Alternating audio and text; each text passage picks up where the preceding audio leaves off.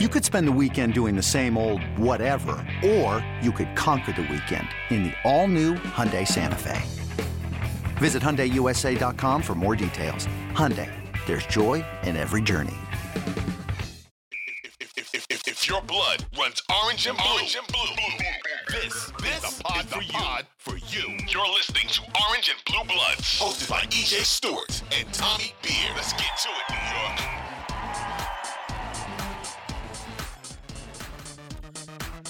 A win is a win, I guess. E.J. Stewart, Tommy Beard, this is Orange and Blue Bloods, a New York Knicks podcast from Odyssey WFN original. We have a really great show for you guys. We will be talking about this Knicks win. They did survive the Miami Heat in Game 2. It was not their prettiest win at all. I'm very curious to hear what my guy Tommy Beard has to say about this win. We'll talk about what happened. We'll talk about what happened with Jimmy Butler not playing. Randle did play in this game, so we'll break everything down that happened in this game.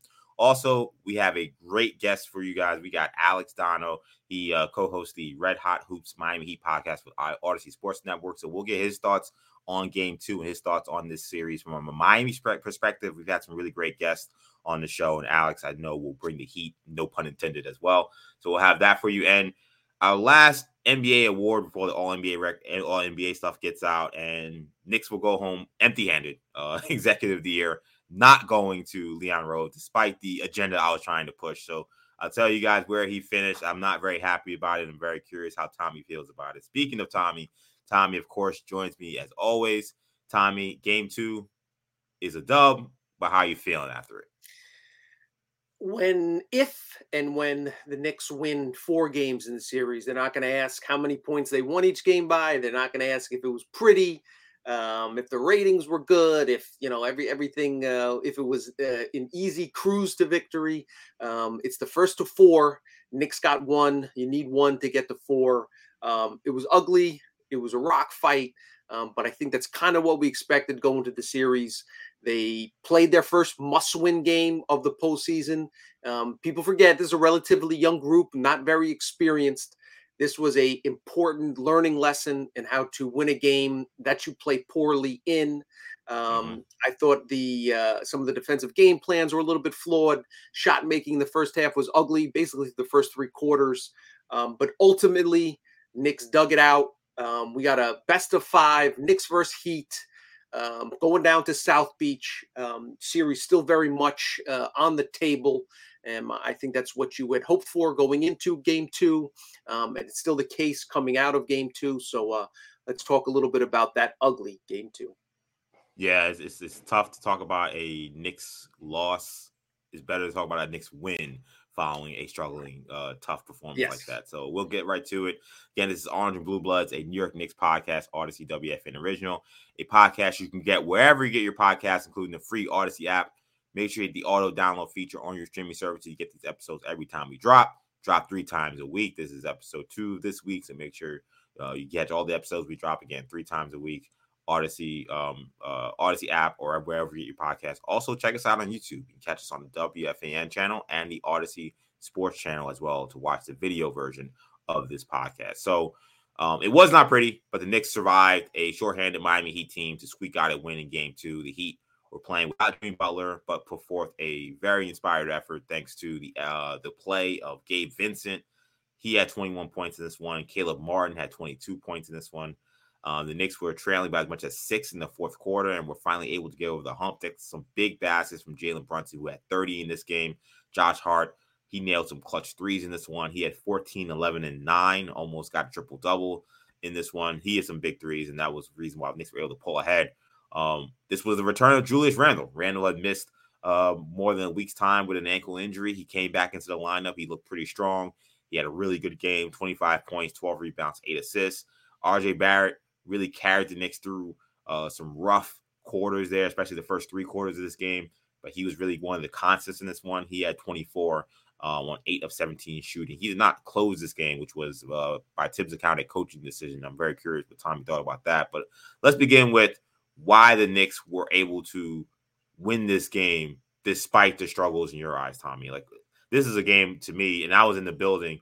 It was a weird crowd. It was a tense crowd, and the Knicks didn't give them much reason to really cheer or really get after it. And I think the Heat played with house money. And I think that the crowd allowed them to feel very comfortable because the Knicks weren't giving them a reason to feel uncomfortable. So how are the Knicks able to win this game? And also, why did they struggle so much? I'll answer the first question first. Knicks are down 6 points, 93-87, about 8 minutes left in the fourth. Garden's tight. Brunson comes down, hits a three-pointer. Following possession is the four-point play where Hartenstein sets a screen, gets a foul on Bam. Brunson knocks down the three-pointer. Basically, from that stretch, credit to Spoelstra, credit to the crew of undrafted guys that basically came out of the woodwork to really make this a tight, contested, stressful game for Knicks fans. But at the end of the day, Brunson and Hart, the Villanova guys, kind of put the team on their back. And that was the final 7 minutes of regulation. Hart scored 10 points. Brunson scored 10 points. The entire Heat team combined scored 12 points. Two biggest shots of Josh Hart's probably NBA career. That first corner three with about 5 minutes left to put the Knicks up three. Heat came back and cut it to one. Hart hit that second three-pointer. Keep in mind, the strategy for Miami coming into the series was to dare Josh Hart to take and make three-pointers. He was 0 for, he was 0 for, he had missed 7 three-pointers in a row dating back to first quarter of game 4 of the Cleveland series. That was the last three-pointer he had hit. Had missed 7 in a row, 0 for 4 in game 1, 0 for 2 first 3 quarters of game 2. Still, shot clock running down. Buries that three, crowd gets excited, hits another three, eventually hit those two free throws to seal the contest after the Duncan Robinson three-pointer, after the Julius Randle brain fart, which scared the bejesus out of everyone watching. So Brunson and Hart, is the answer to that. But I don't want to short shrift Isaiah Hartenstein. That. To me, he gets the game ball. His numbers don't jump out. Actually, was rewatching the fourth quarter this morning, and I was stuck. It seemed everything that positive that happened for New York had his fingerprints all over it. I actually, in the post this morning, 7:30 mark. Again, Knicks are down 6. Knicks are down 5 at this point, actually. Hartenstein, 7-footer. 6:42, he sets the screen. 6:08, sets a screen on Cody Martin. Brunson makes a jumper over Duncan Robinson. 2 offensive rebounds the next possession. 4:45, Hartenstein sets a screen for Josh Hart. 4:07, Hartenstein has the screen assist for Brunson three-pointer. In the game, had a game-high 7 screen assists, leading to 17 Knicks points. His offensive rebounding, his heart, his hustle, his effort on both sides of the floor really were a difference maker for the Knicks in that contest. So special shout-out to Isaiah Hartenstein. I think that's kind of the big picture, how the Knicks were able to pull away. The downside is that it was a close game, that the Knicks were losing heading into the halftime and losing with 8 minutes left. And I think a lot of that had to do with the defensive game plan going in. We knew once Jimmy Butler was ruled out that the only prayer that Miami had was to bomb in a ton of threes, get to the free throw line, muck up the game, make it ugly, and hopefully they hit more threes than the Knicks and have a big discrepancy behind the arc. And essentially that's what they did. Attempted 49 threes, made 17. Fortunately for New York, they got a little cold at the end, but the drop coverage, having Mitchell Robinson drop behind, off screens was very frustrating. Again, you can live if Kyle Lowry and Duncan Robinson and Kevin Love and Max Strus are going to slice into the lane and crack and make layups or kick out, then you can live with that. You cannot allow with those guys shooting wide open threes. They had far too many of them. But eventually, Knicks got the job done. I'm sure you were frustrated by that defensive approach as well. Yeah, I mean, sitting in the crowd for that game, and it was a great experience being in the Garden for that game. First time I was ever at a playoff game. But as I tweeted, I had dental appointments more enjoyable than that Knicks game. I got to be honest. It was tough to watch, and it was funny. It's bad when I tweet out this defense is awful, and then people are tweeting me, well, the offense is bad too. And then they tweeted me, well, you know what? You're right. This defense is bad. Like, that's how it was. It was like there were stretches in the game where you could have picked either side of the ball and what was awful. There were stretches of the game where the defense was awful. the stretch of the game where they could not score. That second quarter, I was like, what are they actually doing? Like, at a certain point, it just looked like the Knicks were playing with two guys. It looked like Randle and RJ were the only players the Knicks had doing anything offensively. It was a bizarre game. It's almost one of those games where if you're the Knicks, I almost feel like you say, okay, let's just flush that film down the toilet, because nothing we did in that game is really going to help us win any game moving forward in this series. I think if you take some positives from this one, Randle looked really good coming from the ankle injury. And the fact that he once again was able to come back from an injury, having not played a certain amount of time, and be that productive, is really impressive. I think once an accident, two's a trend, and this three's evidence. We're at the part where two's a trend here, where I think he plays with a different level of focus coming off of an injury. Because when he came out in game one against Cleveland, we saw how he started that first half.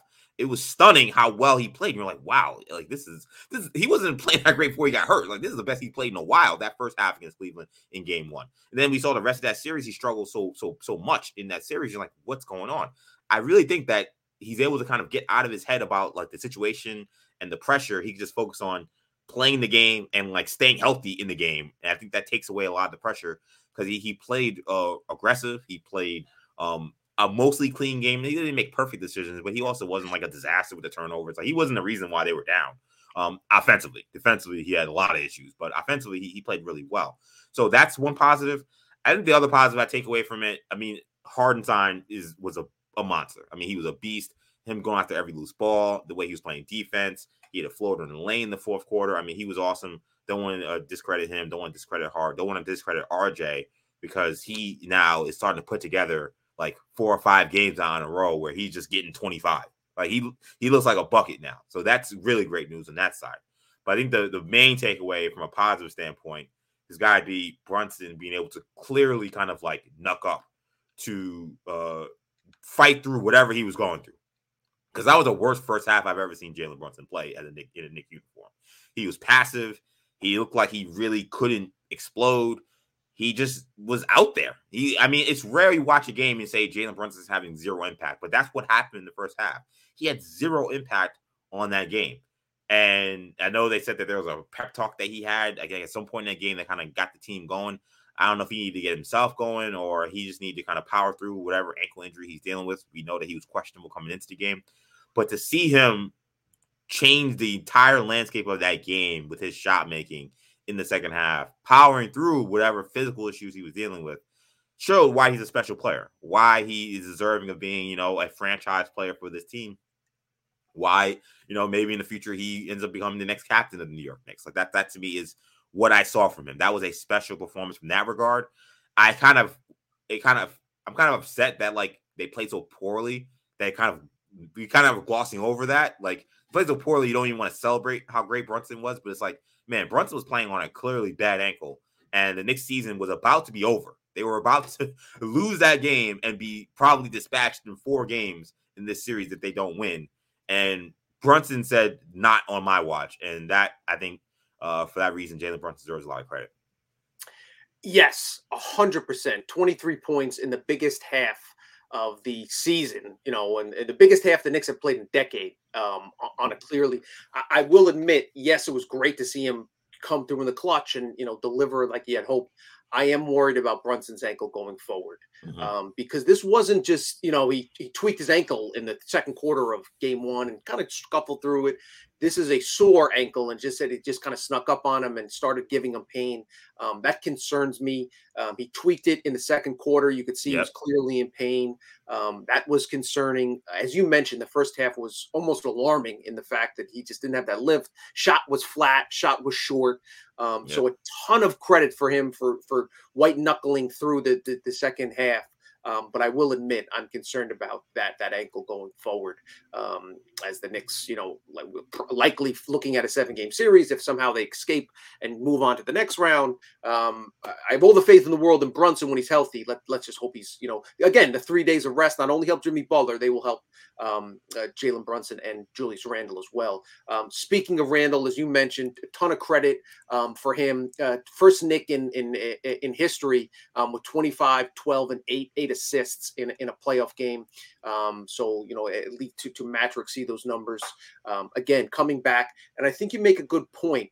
When you think about it, Randle didn't fight with the referees yesterday. He wasn't, you know, he wasn't, it's almost like he focused his energy on just showing that he was healthy and kind of maybe was just, okay, I just need to get through this game and not like expend excess energy worrying about calls or officials.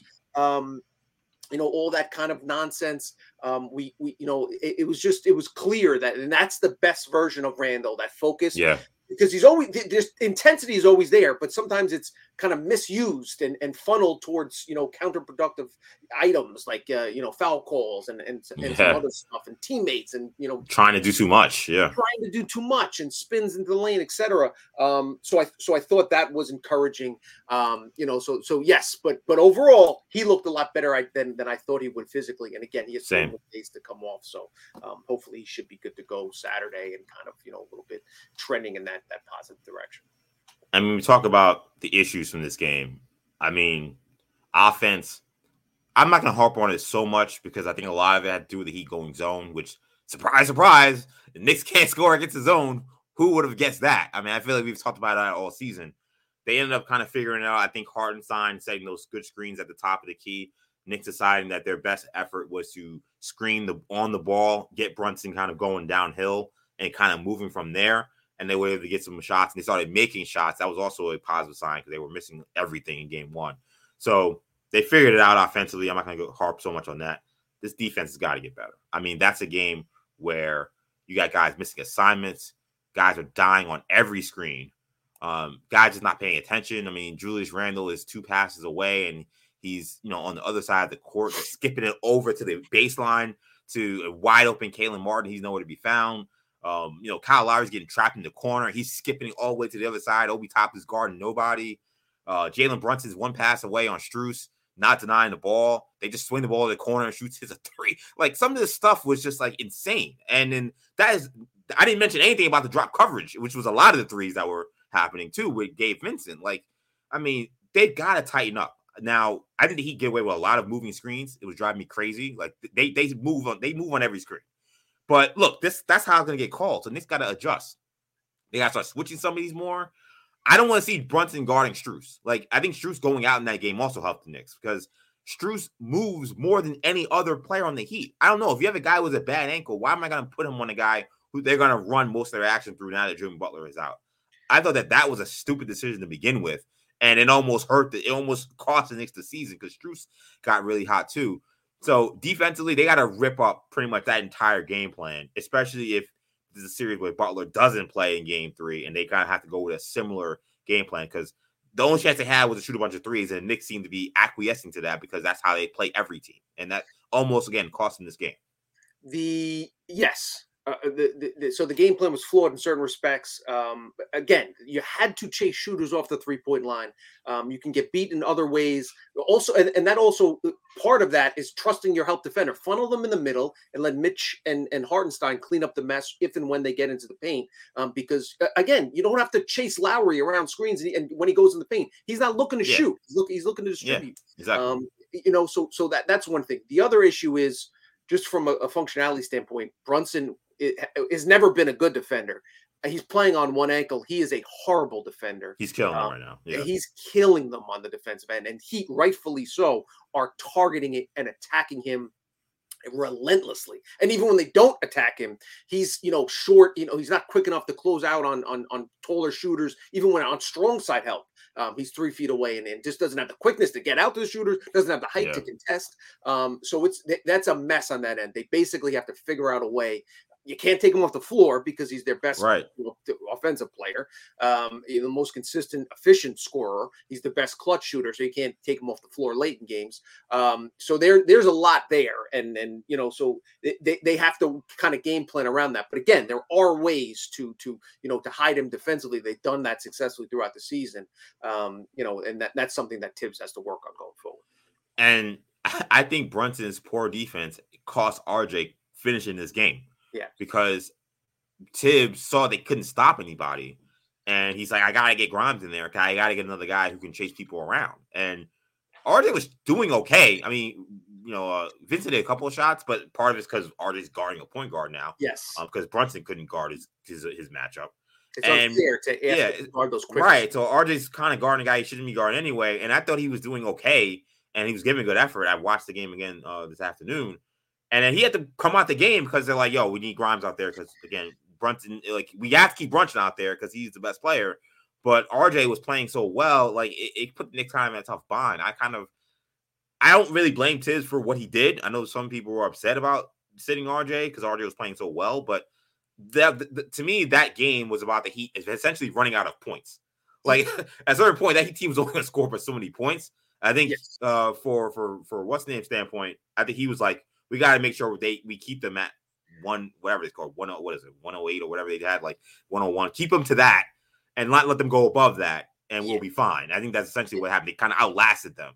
Yeah, listen, those guys are, the reason they're not stars is because they can hit shots, and even big pressure-packed games, Hayward Highsmith can make a few threes and those other and Duncan Robinson, et cetera. But when it comes down to those big boy points, those fourth quarter clutch, those when the stars come out, that's when you need Butler to step up, and then and Hero can hit those kind of shots, hit those hero shots.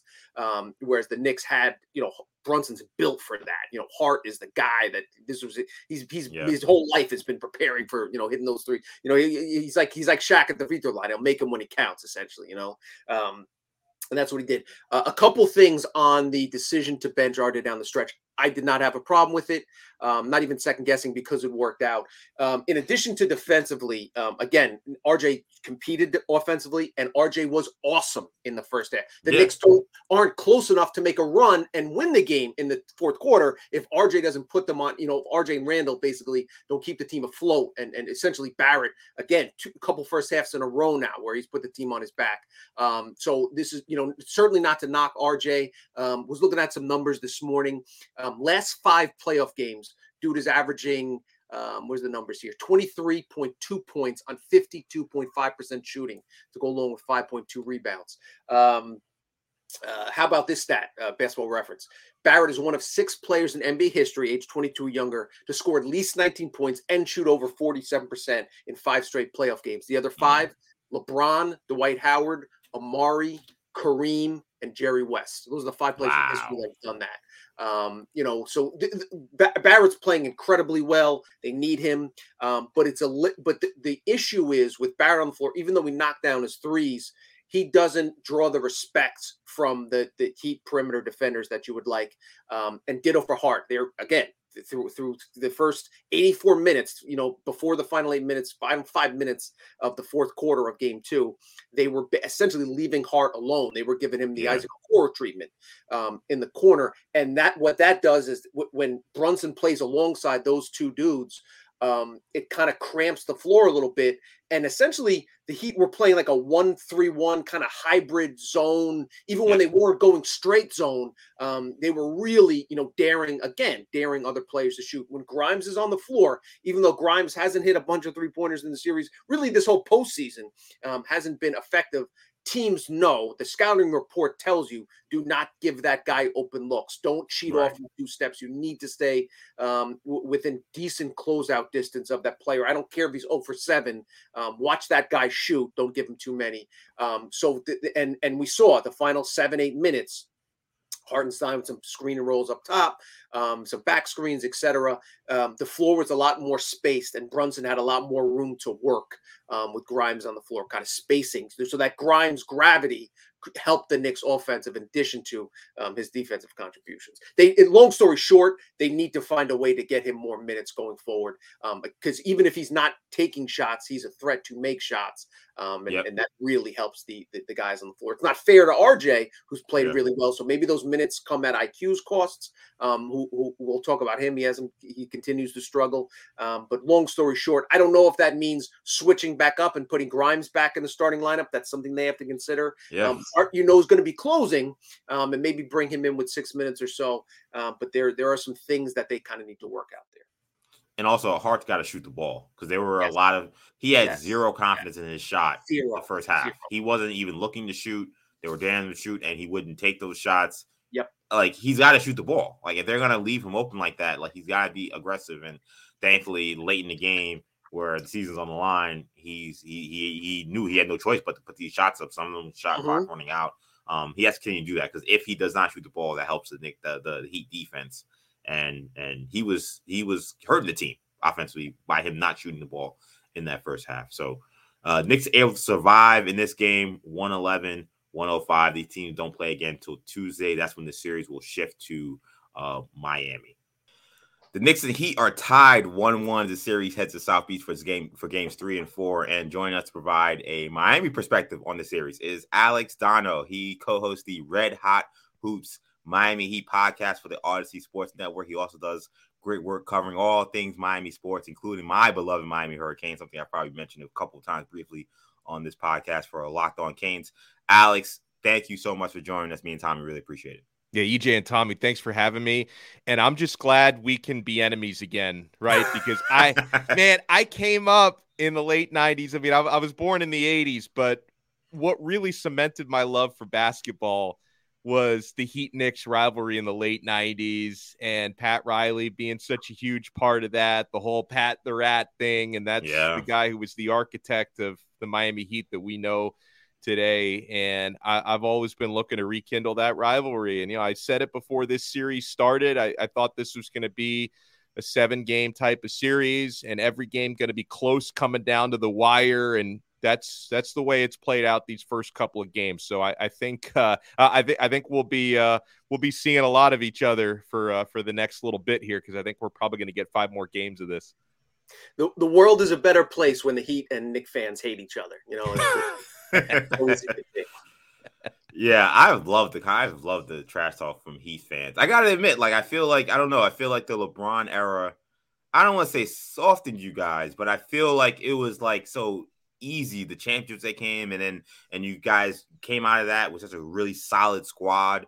It was almost like you guys kind of became like just kind of the establishment of the NBA. You guys didn't have any rivalry, so we really didn't see a lot of trash talk from Heat fans as much. But I feel like this series has really revived that, and I've seen so much on the timeline. So it's been good vibes. Feels a lot like the late '90s with the trash talk among the fans. Maybe not the physical play on the court, but the beef with the fans is still real. Well, and I'll add something to that, EJ, because there's, you know, just based on the generational thing, there's, you know, a lot of younger Heat fans who don't really remember a whole lot before the Big Three era, right? I mean, I'm an old man in my late 30s, but I know enough Heat fans in their 20s who it kind of started for them in the Big Three, or if not, it maybe started for them in 2006 with Dwayne Wade winning that championship. But I think that this series and the way that ESPN and TNT are milking it with some of that old footage, right? Oh, yeah. Some of the old footage from the late 90s, and it's kind of causing a lot of young fans to kind of dig a little bit deeper into the archives and learn what this was all about. So I'm all for it. Yeah, it's been great to see some of the old Knicks. I kind of want to see some old Heat. I want to see them, Dan Marley. I don't know, Sean Leonard. I don't know where he's at. If they can get some of these guys in there in the building for these games 3 and game 4, that'd be awesome. So we're 2 games in. Series is tied. I got to ask you, from the Heat perspective, how is Heat Nation feeling being tied 1-1 going back to South Beach? I think that there is a little bit of what I feel is an overreaction in an optimism sense, thinking, because I'll say this, guys, we've all been doing this for way too long to think that one game can define an entire series. Like, every game, every matchup is going to be different. So I find that the attitude of a lot of Heat fans is, hey, it's, you know, it's kind of okay that Butler didn't play in game 2 and the Heat lost game 2 because they stole back home court advantage, and look how competitive they were without Jimmy and without Tyler. And hey, they were really competitive in game 2. I didn't think they were going to be when I found out Jimmy didn't play. But I think there's an overconfidence that comes from that in thinking that, hey, this team led most of the game and it didn't really get away from them until around the final 5.5 minutes without having a superstar on the floor. So that means, assuming Butler comes back game 3 and beyond, people feel like this is going to be really easy. Got their split in New York. Jimmy's going to be back. They're going to have no problem. To me, every single game tells a different story, guys. And, like, you know, the Heat, they took game 1 in a game where the Knicks shot uncharacteristically poorly from 3. I think that had a lot to do with it.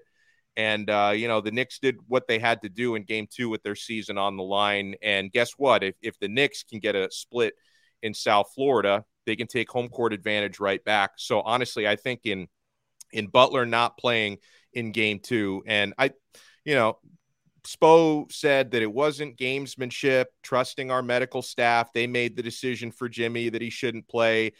Still, with him not playing, I felt like the Heat surrendered that second game. But if they could have won that game and taken a 2-0 lead, then I'm thinking Heat in 5 or 6, right? But since they split those first two games, now I'm thinking it's probably going to end up in a game 7, and then winning a game 7 at MSG. Not impossible for the Heat, but going to be really, really difficult. So that's kind of the way I'm looking at this. I think this is going to come down to the wire because the Heat couldn't quite close that game out in game 2. I agree with you. That could be a game that they look back on. Alex, but just circling, we'll get to Jimmy Butler and his availability for game 3 and how the Heat adjust one with the other. But just kind of big picture, obviously Heat didn't play up to expectations during the regular season, kind of staggered into the postseason, got there, and then looked like a different team, highest scoring team in the first round, led the league in offensive efficiency against a quality Bucks team who most people, including myself, thought would win the championship this season. Was it as simple as them flipping the switch? Was there some other stuff going on that just kind of took time to kind of figure out? Or what's been the difference between kind of the playoff Heat and the regular season Heat thus far? Yeah, there was a lot of stuff. Now, one person who can flip that switch is Butler. He just he cares so much more in the playoffs, guys. I mean, in a lot of these regular season games, he's in his 30s with a lot of mileage because he played all those years under Tom Thibodeau, who kind of sucked all the life out of him for a long time. Oh, yeah. So Jimmy conserves himself during the regular season, and in a lot of regular season games, he just doesn't really decide to kind of turn it on until the fourth quarter, where in the playoffs, he pretends everything is the fourth quarter. So that's one. But for everything else, for the Heat having such a disappointing regular season and just like barely sneaking into the playoffs, a lot of it just had to do with terrible injury bug. It was biting the team throughout the year. I do think Eric Spoelstra, he's kind of this masochist where he kind of likes having to play all these undrafted guys because, he's like a mad scientist. So I think he kind of enjoys it. I don't think Riley and the front office enjoy having so many guys out throughout the year. When they made that those trades and those deals to acquire Kevin Love specifically and Cody Zeller, it took them a long time to gel, and they experimented with K-Love in a number of different ways to find his role. Started out as a starter, then ended up being a bench guy, but now sometimes he has to start depending on who's in and who's out of the lineup. So everything was just really, really herky-jerky throughout the regular season, and I think under Butler's leadership, specifically through that Milwaukee series where he was playing out of his mind, I just think the way he played just kind of inspired everybody else to fall in line. And you even saw that in game 1 when he rolled the ankle and he stayed in and couldn't really move around a whole lot. Just him being out there, I think, had an effect on lifting his teammates down the stretch of that game. So it was the regular season was almost like a throwaway because, you end up sneaking in through the play-in, but then you knock out the number 1 seed in the first round. So everything just kind of, outside of the fact you're not going to have any home court advantage the rest of the way, that's unfortunate. But outside of that, the seeding doesn't even really matter anymore. The regular season was just like, it was like a training session. It was like you were running on a treadmill for 82 games. Yeah, and to Jimmy Butler's credit, and we kind of poked fun at him all season, but he talked about, saying, "Oh, I'll play serious when it's time to play serious." And, it took the fourth quarter of a play-in game, last game elimination against the Bulls, I guess, to pull it out. But then since then, the Heat, their whole team has looked like an entirely different team. So credit to Butler. But as we talk about Jimmy, and you go beyond this game, game 2, where he doesn't play, you have, now for him almost a week layoff for game 1 to game 3, so plenty of time to potentially get ready. How confident are you that he'll be able to get back to being the Jimmy Butler we saw in the Milwaukee series? And if he's not, how confident are the Heat ability to kind of mask that and find a way to still come away with the series if Jimmy Butler is indeed 50 to 75% of what he normally is? Yeah, on the one hand, the ankle roll looked really bad in live time and his reaction to it. But there was pretty quick proclamations after the game that, hey, it's not as serious as it looks. And then, the next day I see him, he's out on Fifth Avenue shopping, wearing a fanny pack. And I thought, oh, okay, so he's going to play game 2. And then he was a late scratch in game 2. I, you know, I mentioned that they defaulted to the medical staff on him, but I can't help but feel that if the Heat were down 0-1 and not up 1-0, I think he would have played in game two. So I think that they were being a little bit cautious, and they kind of punted that game thinking, you know, we can get him 5 days off in between games, get him back home to South Florida. I can't say with 100% certainty, but I think he's going to be pretty close to himself when he comes back, all that extra rest. And, you know, he's basically the entire time he's been in a Heat uniform, he's always been playing through minor injuries. If it's not ankles, it's been knees. You know, he's basically been on a maintenance program for the last 3 years. So he's always been able to kind of zone some of that stuff out when the lights are brightest. I think it's going to be one of those things where by the time this Heat playoff run is over, whether it's in this series or, you know, into the NBA championship, Jimmy's just going to basically spend like 2 weeks straight in the cold tub, just like soaking all of his issues, because he's been playing through a lot of stuff. So I think we're going to get pretty close to the best version of Butler by the time he comes back. Two games into the series now, you've had an up-close look at the Knickerbockers. Just curious as a, you know, kind of an outside look in, your thoughts, maybe some expectations you had of the club prior to these first two games of series versus kind of what you've seen. Is there anything that's kind of stood out or surprised you thus far? Hartenstein is an absolute pest, and this guy is like, he's one of those, I would love him in a Heat uniform. Like, he annoys you in any other uniform, but he does so many of those little things, and he gave Bam so many problems. So, you know, to have a role player like that is big. You know, Randle, as he gets healthier, you know, obviously he killed the Heat in one of those regular season games with a game winner. He's a thorn in anybody's side, especially in Miami's side. Super impressed by what Hart does on both ends of the floor. And I'm just impressed overall at Jalen Brunson. I mean, that's going to be, he's the type of player, you know, budding superstar type of guy where whoever wins the series, if the Heat win the series, you're going to look back and probably Butler's going to have to be the MVP of the series for Miami. If the Knicks win the series, Jalen Brunson is going to be the guy who's got to lift that team on their shoulders. And I think overall, fellas, from top to bottom, this is the best version of the New York Knicks I've seen in a long time.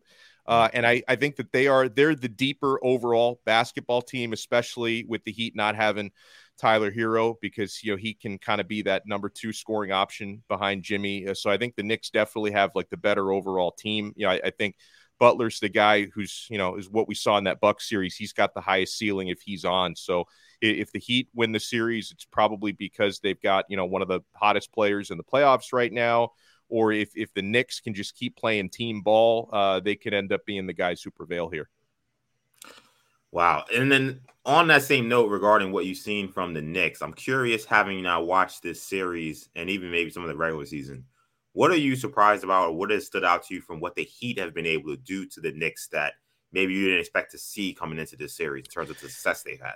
Yeah, well, I'll definitely say coming out of game two, the success that Miami's undrafted mob has had in this series, I think they combined for like either 71 or 74 points, undrafted players in game two. I thought maybe the first two games would be a little bit more low scoring than they were. You know, I can remember on our most recent episode of Red Hot Hoops, we were looking at the total in game two, and it was, I'm sure it changed once Jimmy was ruled out, but like in the early afternoon yesterday, it was 208. And I'm like, I think it's probably going to creep over 208. My co-host Hollywood was like, no, I think it's going to be under 208, like 1990 style type of game. But they went way over that total. So I think that surprised me a little bit, because these are both strong defensive teams. And in the case of Miami, they didn't really start scoring over 100 points per game consistently till the playoffs. Like the regular season, they were playing 90s ball most of the way. They were, you know, when they were losing games, they were in the 90s. When they were winning games, they were scoring like 102. So, you know, wow. I think that just the success that Miami had from, you know, Gabe Vincent and, you know, his 21 points, Caleb Martin, his 22 points in game two. I think one of the things, guys, that we could probably get a little bit more into this that was a little bit of an unpleasant surprise from a Miami standpoint, and this has been annoying me since last night. How is it in a game when Jimmy sits out, Bam Adebayo can't put up more than 10 shots? Yeah. Can't put up more than 10 shots. Like, come on, man. He affects the game in a lot of other ways. He's a really good passing big man, 6 assists. But when you've got no Jimmy and you obviously have no Tyler Hero, who's usually the second scoring option, even if you didn't have a great shooting night, if Bam is trying a lot of like long range jumpers, you got to try more than 10 shots in the game. He copped to it afterwards. He put the loss on himself and all that. But I thought, guys, it was a no-brainer when Jimmy was ruled out. I'm thinking win or lose, Bam's got to put up at least 15, 20 shots, and they need 25 points from Adebayo, something like that, and he just didn't have enough. Yeah, the Knicks game plan all season under Tibbs has been kind of wall off the paint and force guys to shoot from the outside. So from a New York perspective, the thinking was, I think a lot of fans were worried that they'd give up too many open looks. And actually, the Heat taking 49 three-pointers was the most three-pointers the Knicks have ever allowed, most attempts the Knicks have ever allowed in a postseason game in franchise history. And the 17 makes are the most they've ever allowed as well. So I think Knicks fans are worried about that. But I agree with you, and to Bam's credit, he did take responsibility, for not probably not producing as much as Heat fans would have hoped. Last one for me, just kind of, you've talked about kind of the contributors, the undrafted free agent gang. When Hero went down in game one against Milwaukee, I think the thought was, okay, this is a low scoring team. And now they're really going to struggle to score, missing, their second or third, best offensive option. So how has we've kind of gotten a look at it now. Vincent has hit some big shots and Kevin Love, is that just basically the idea is to spread the wealth even further? And that's actually opened up some more scoring opportunities for Butler and other guys. But how has the loss of Hero kind of impacted the team over these last couple of years? Well, I think what you just described is plan B. I think plan A has just been Jimmy's got to score basically enough points for he and Tyler's averages. I think that was kind of plan A, but the plan B part, something kind of interesting without Tyler and even without Jimmy. I'm not saying they don't miss these guys. Believe me, they do. But the ball was moving really well for most of that game, like absolutely. That. So that and that's why I say that Spo is a little bit sadistic and that Eric Spoelstra kind of likes when he's got to coach these underdogs. Because I think that's when you really see Spoelstra basketball, like nothing in isolation. He's got plays drawn up for everything and the ball never stops moving. So I think we saw a lot of that. But then the problem is you get down to closing time. You get down to the final 5 minutes and you're at MSG. And when you don't have a real stone cold killer out there, there's no way to keep up. And that was what I was kind of wondering throughout that game was, it didn't happen until pretty late. Like, are the Knicks going to pull away at some point? And then, and even when they started to pull away, I'll give the Heat credit. Like Duncan Robinson hit a big three late.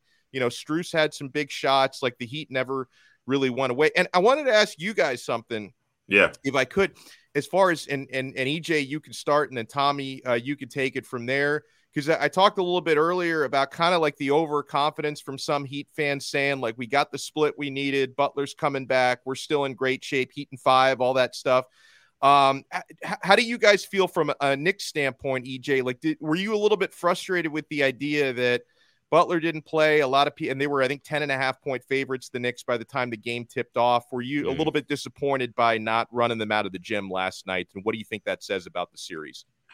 Yeah, it was highly frustrating. I was in the building, and it was interesting. It was a building that was a little tense, I would say. Not the kind of animal zoo kind of crowd we've seen in these other playoff games. And I think that the Knicks fans kind of knew from the beginning, once Butler was out, there was a lot of pressure on Knicks to kind of dispatch this Heat team very quickly. And then once that did not happen, I think the Knicks team and the building all got really tense. I think it wasn't so much, I think for me, the frustrating that they didn't just blow them out on just in a vacuum. It was the process to why they could not dispatch this team. It was how poorly they were defensively.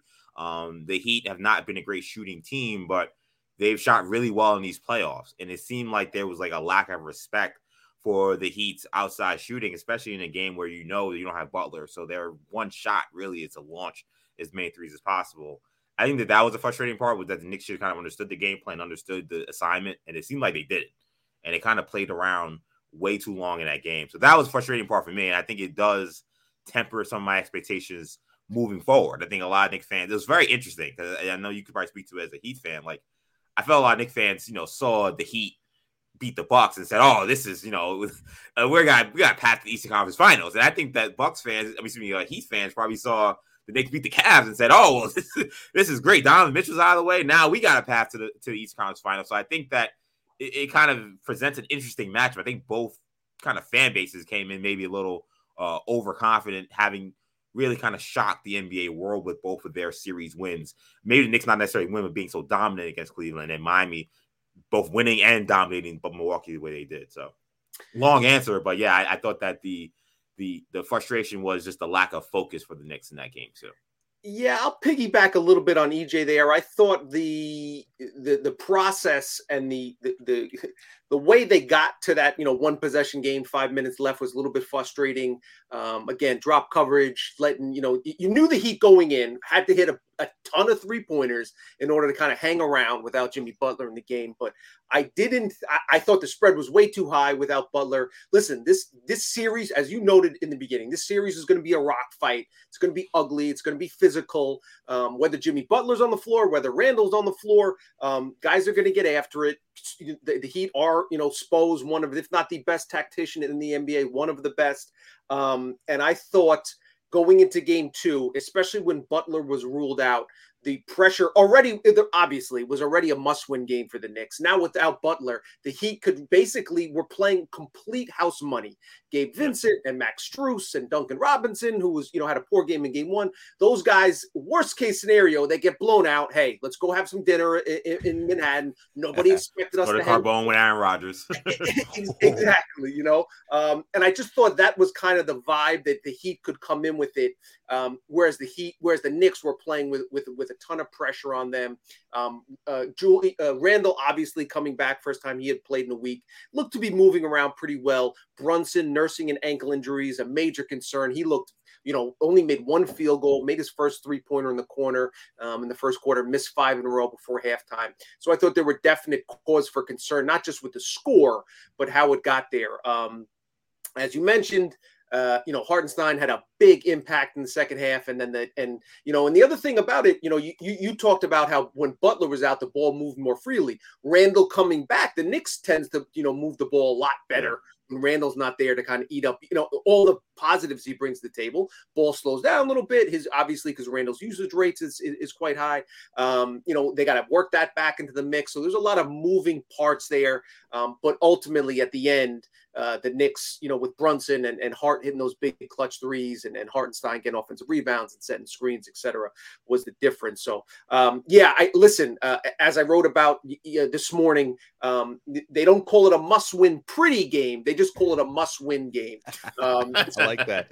So I think that's kind of where the Knicks fan, should probably be thinking of it. You lost game one, you had to split two, now just go down to Miami. And hey, we got a 5-game series, Knicks versus Heat. I think we've been there before. I forgot how it turned out, but don't remind me about that one. But it should be fun. Well, and it's funny you bring up that 5-game series, because that was one of the few times in history that an 8 seed took out a 1. So I feel like the Heat exercised that demon a little bit, taking out Milwaukee, right? Because that was only the 6th time that ever happened. So it's like, it didn't make me forget about that series against the Knicks, but it softened the blow a little bit.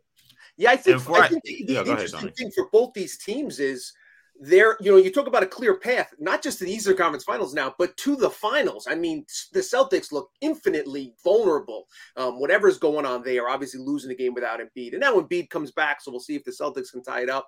But can Embiid stay healthy? And either team would have to like their chances against the Embiid-less Sixer team. So we'll see how that plays out. But so many interesting storylines, but that's one of them. There's, heading into game three, the pressure shifts a little bit back to Miami. But I think both teams recognize there's a significant opportunity to make some noise here. And real quickly, before I ask how you see this series playing out, as a longtime Heat fan, I feel like Tony's probably annoyed about it, because I've talked so much about this Knicks Heat rivalry and talked about the favorite memories I had as a Knicks fan during the rivalry. And I'm curious, as a Heat fan, what is your favorite memory from the Knicks Heat rivalry? Like, I know, the Knicks won a lot of those series, so we have a lot of thoughts of them winning, but from a Heat fan's perspective, I mean, you guys had some big wins. You won in '97. Like, listen, before you answer, we don't say P.J. Brown's name on this podcast. That limits my options a little bit. But in that series, when there was like a melee going on the court, I recall Jeff Van Gundy like clinging to Alonzo Mourning's leg. It's like one of my favorite snapshots, and that was. And that was just such, it was pandemonium. Like that series, the end of that, it was just so crazy and so wild. I was like, I think I was the 7th or 8th grader at the time. And that just got me so pumped for playoff basketball. And that's always what it should be. You know, I'm sure the final scores of those games were like in the 80s and in the 90s at most. It was just so much more physical back then. And there seemed to be like, you know, I'm sure there was a professional admiration, but there seemed to just be like a hatred between those two teams and those fan bases, which everyone's too nice these days. You don't get nearly as much of that, but yeah, it was that series for me, because, you know, in most of those late 90s series, the Knicks would end up getting the better of Miami. That was the one time where it's like, okay, we got this one. And that name that we shall not speak was certainly a big part of that. Yeah, it's funny. And like being in 7th, 8th grade, that's a great time, because like I always talk about how I was like 8 or 9 years old, you know, between like 8 and 11, I guess, during those runs. And that's kind of when you first really kind of grow your love for the NBA. Like, I think that's a great time, and I'm happy I lived during that time and that series happened. But I think if there was a second time I could say when would I have wanted to be in terms of age during that series, I think like that's the perfect time. Because that's when like now, like all you care about is sports, probably. All you care about is that stuff. So you're like fully invested, and it's everything that means the world to you. So that's an awesome time to kind of be around watching those classic games. Yeah, no doubt. What about you guys? I'm sure that specific series was probably not the one you would pinpoint. No. So no. Where do you guys go? Yeah, I mean, I always Allen Houston's shot is hanging up in my. Oh, see that? So. See that? I think on Red Hot Hoops, I'm going to ban that name. Yeah, sorry, but yeah, that Allen Houston shot, I mean, you know, that was the shot. Never forget where I was in my living room. You know, had to call my dad on his terrible cell phone to tell him what happened. It was this, you know, this 1999, so he has one of the first ever cell phones, probably. Yeah, that was definitely by far the number one for me. Yeah, I think the Houston shot is, you know, in Knicks lore. Listen, that's probably the last big shot, big moment the Knicks have had, you know, and in the 21st century has not been kind to the franchise. So, yeah, I think we got to go with Allen's. I'll tell you another one for me in a little bit more of a modern era. And you know, this was, you know, the whole when the Heat stomped out Lynn Sanity, and when I think it was the same series when Amari Stoudemire, who would end up being on the Heat later in his career, when he smashed the fire extinguisher in frustration. That was they were trolling him for years down in Miami about that. Yeah, I had so much hope for that series too, because like, you know, Lynn had got hurt, so he didn't play. Yeah, that's right. But the Knicks were playing so well up until that point, and then they just got smoked in Game 1. They lost by like 100 points in Game 1, and I was like, oh, this. And then Amari breaks his hand or hurts his hand, cuts his hand, and the series is over. So. Yeah, bad memories there, but it's nonetheless, you know, this is why this rivalry is so awesome, because you got both sides have their bragging rights, and someone's going to be right here. Someone's going to be bragging after this series. But Alex Donno, you got to make sure you catch Red Hot Hoops, Miami Heat podcast, Odyssey Sports Network. Catch all of his work also covering the Miami Hurricanes as well, Locked On Canes. Alex, thank you so much for joining us. Really appreciate it. Dude, it's my pleasure. And guys, hopefully we can do this again, maybe in this series, because again, I think it's probably going to go 7. So we'll see. I think we agree. Thank you, Alex. Thank you, guys.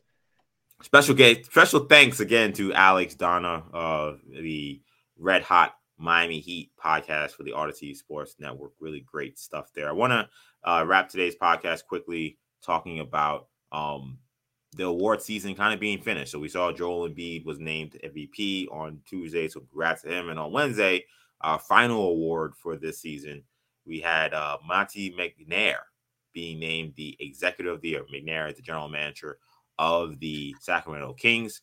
That means that Leon Rose did not win this award. Now, McNair got 16 out of 30 first-place votes. Leon Rose finished in 8th place among executives up for this award. He had just 2 second-place votes and 1 third-place vote. Kobe Altman of Cleveland and Justin Zanik of Utah finished in the top 3. I gotta be honest, I think that this is a load of crap that Leon Rose finished in 8th. Especially when I see the guys that were ahead of him, when I look at Kobe Altman and Zanik in Utah. I don't know why Justin Zanik's there. I'm sorry. I don't know why he's there. He traded away their core. They had a decent season, but now they're not in a position to draft that high in the first round.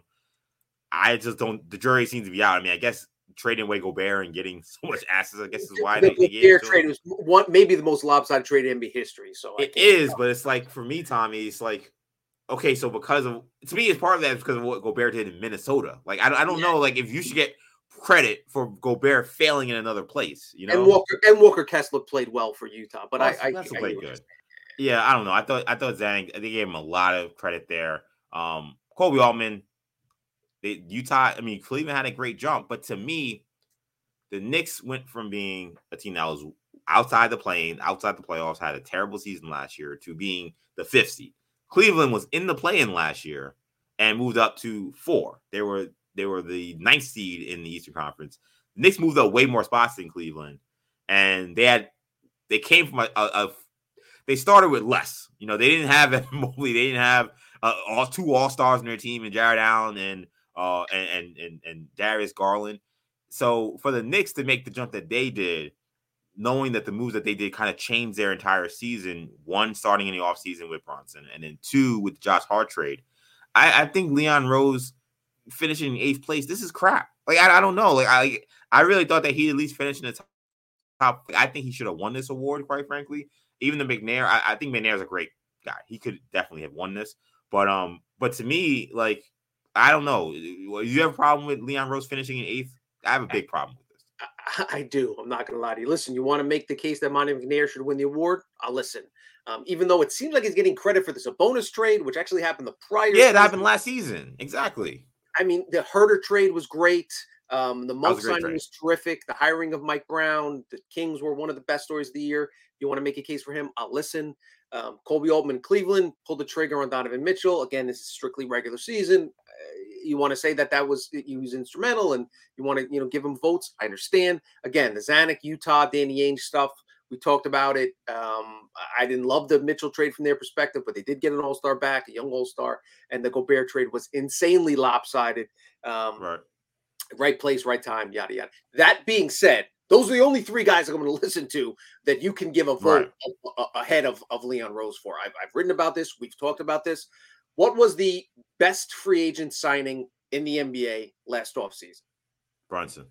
Jalen Brunson signing. What was the most impactful trade at the deadline? You want Kevin Durant? Yes. We'll leave Kevin Durant aside, which the team gave up. I'll be that guy. I'm including Kevin Durant. Kevin Durant played almost zero. He played almost 0 regular season games for the Suns. I know they didn't lose games without him, but they didn't play many games with him.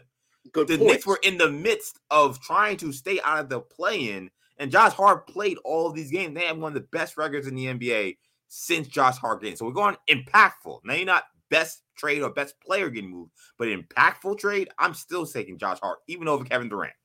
Was there a better $8 to $10 million signing than Isaiah Hartenstein? Hard to argue that one. I'd have to look at him, but there's probably some float around there. But it's, in terms of impact, that's right up there. The Mitchell Robinson contract looks like a tremendous value after the played well in the regular season, and then, performed. Obviously, we're not going to factor in the playoffs, et cetera. All that being said, there was one person that the front office executive responsible for that was one man. Obviously, the front office team, but the guy you can vote for from the Knicks' perspective is Leon Rose.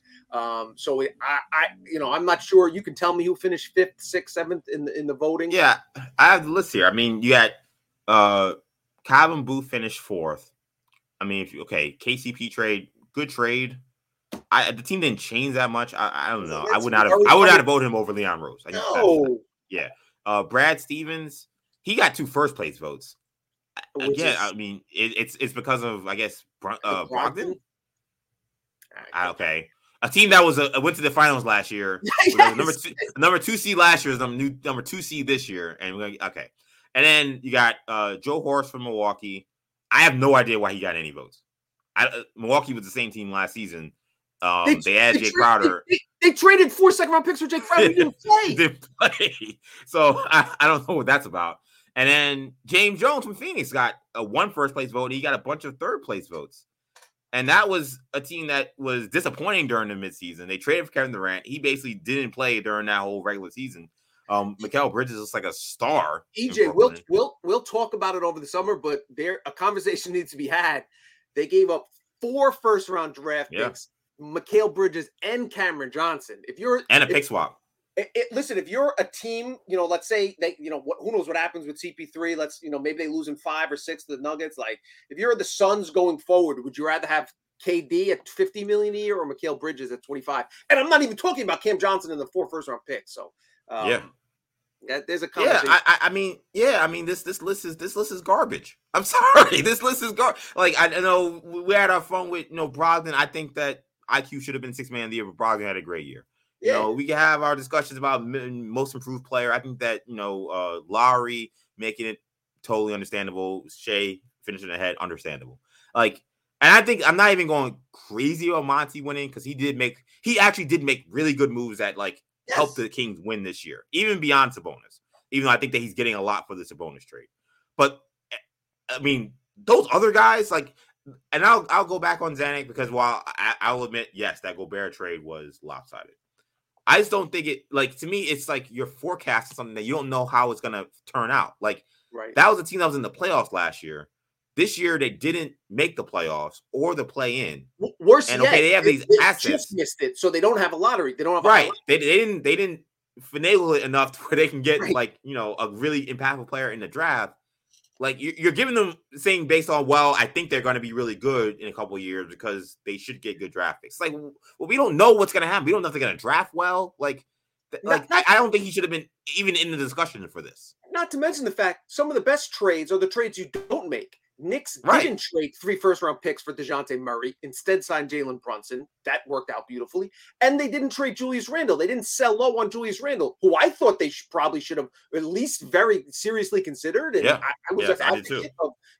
would have been mistaken. Turns out Leon Rose was right. So if we're looking at the big picture, you have to give a guy credit for the totality of the decisions. And I don't understand how you could possibly think that 7 executives all factoring into decisions when you factor in expectations head into the season, results of the regular season, and the key pieces that you brought into the roster that ended the prior season. I just don't understand how Rose isn't higher. McNair's probably the only guy I would say that deserves to be ahead of. And if you want to really have a gag, I mentioned how Leon Rose got no first place votes. He got 2 second place votes and 1 third. The only guy, that got a first place vote outside of those 3 guys I mentioned, along with Joe Horst and James Jones, was someone who finished behind Leon Rose. You want to guess who it is? I don't. Who? Tell me. Sean Marks. Sean Marks. Sean Marks got a first place vote for executive of the year. Bro, come on. Sean Marks of the Brooklyn Nets. I mean, I don't even know where to begin with that. I know that I think these votes are public. I think there's a way to find. Howard Beck tweeted and the NBPA president. I assume he's right. He said these votes, unlike the MVP and the other stuff. Well, I don't know the reason. I don't know the rationale. Maybe it's because they don't want revenge from executives on writing. Yeah, it makes sense. I guess media works a lot with the front office. So. Right. So those guys, those votes will not be made. But whoever voted for Brad Stevens and Mark should be called on the carpet. Yeah, I mean, come on, Mark's I don't understand that. Even if you think he made good trades for that KD Kyrie thing, right. He had no choice. Right. Kyrie said, "Give me high here." KD said, "Give me high." Yes. You don't get it. Then KD should get the award for best executive of the year for the Brooklyn Nets because he's the one that got them all those assets. Yes. So 100%. If KD doesn't demand a trade, he's still in Brooklyn, and Sean Marks wouldn't probably been a part of this. So. I mean, this was awful. I mean, I really, again, it's the Knicks. I don't expect good things. But when I saw 8th place for Leon Rose, I was 8 executive. Who And I'm seeing these names, and I'm like, come on. Brunson, most impactful signing. Hart, at least arguably most impactful trade. That enough should get you in the top three. Yep. Like any other GM, yes. That would have been enough. That's what they judge you by. Free agent signings and trades, essentially. Right, exactly. And I'll be honest, I feel like this was, and I don't like the Garden media policy, but I think that this was some people feeling a way about Leon Rose not wanting to talk to anybody. 100%. You can't convince me the fact that he's, which is ridiculous. He should. I know. It's so easy to answer soft, questions with non, you the know, team he's got, yeah. It's ridiculous. So the fact that the Garden establishment enables him, allows him to do that is ridiculous. It's awful. Yeah, we all agree that. He chooses to do it is ridiculous. There's no reason for it. It's inexcusable. All that being said, that clearly impacted people voting on his, on his capability and whether he's one of the executive of the year. No question. Yeah, so that was unfortunate. So Knicks go home empty-handed on the award season, but we do have All-NBA. We do have All-NBA defensive team. Knicks might be rookies, so we won't have to worry about that. So there's a chance maybe Mitchell Robinson, All-Defensive team, perhaps maybe first team, second team. Unlikely, but we'll see. All-NBA team, we got Brunson, you got Randle. So we'll see how that shakes out. But no awards for the Knicks. They get two finals, so that was cool with Brunson and Quickly. But Leon Rose, man, 8th place in the end of the year. You guys got to be better, man. That's terrible. Anyway, that's going to – go ahead. The only thing that Rose cares about and Tibbs cares about and Brunson and Randle and Quickly, the Knicks are still playing. Yep. They got a chance to advance the second round. So you get them to the Eastern Conference Finals. They'll take that over individual awards. Exactly. May basketball is happening in New York. Yes. And that's really the most important thing that matters. And it's a testament to Rose and all these guys that have contributed in the front office and the coaching staff and the players. So let's keep it going. Let's have a much better performance than what we saw in Game 2, despite the W. So that's going to do it for this edition of Orange and Blue Bloods. I want to thank Alex Donno for joining us. He did awesome. Tommy, let people know where they can find you. At Tommy Beer on Twitter. You can find me, EJ_Stewart on Twitter, and ActionEJ on Instagram and TikTok. Thank you guys again so much for checking us out. This is Orange and Blue Bloods, a New York Knicks podcast, Odyssey WFN original. You can catch all these episodes wherever you get your podcasts, including the free Odyssey app. Make sure you hit the auto-download feature on your streaming service to get these episodes. Every time we drop 3 times a week, so we'll have a preview of Game 3 later this week, so you keep your eyes and ears peeled for that. That'll do it for now, though. Thank you guys so much again. For Tommy, I'm EJ. Take it easy, guys. Peace.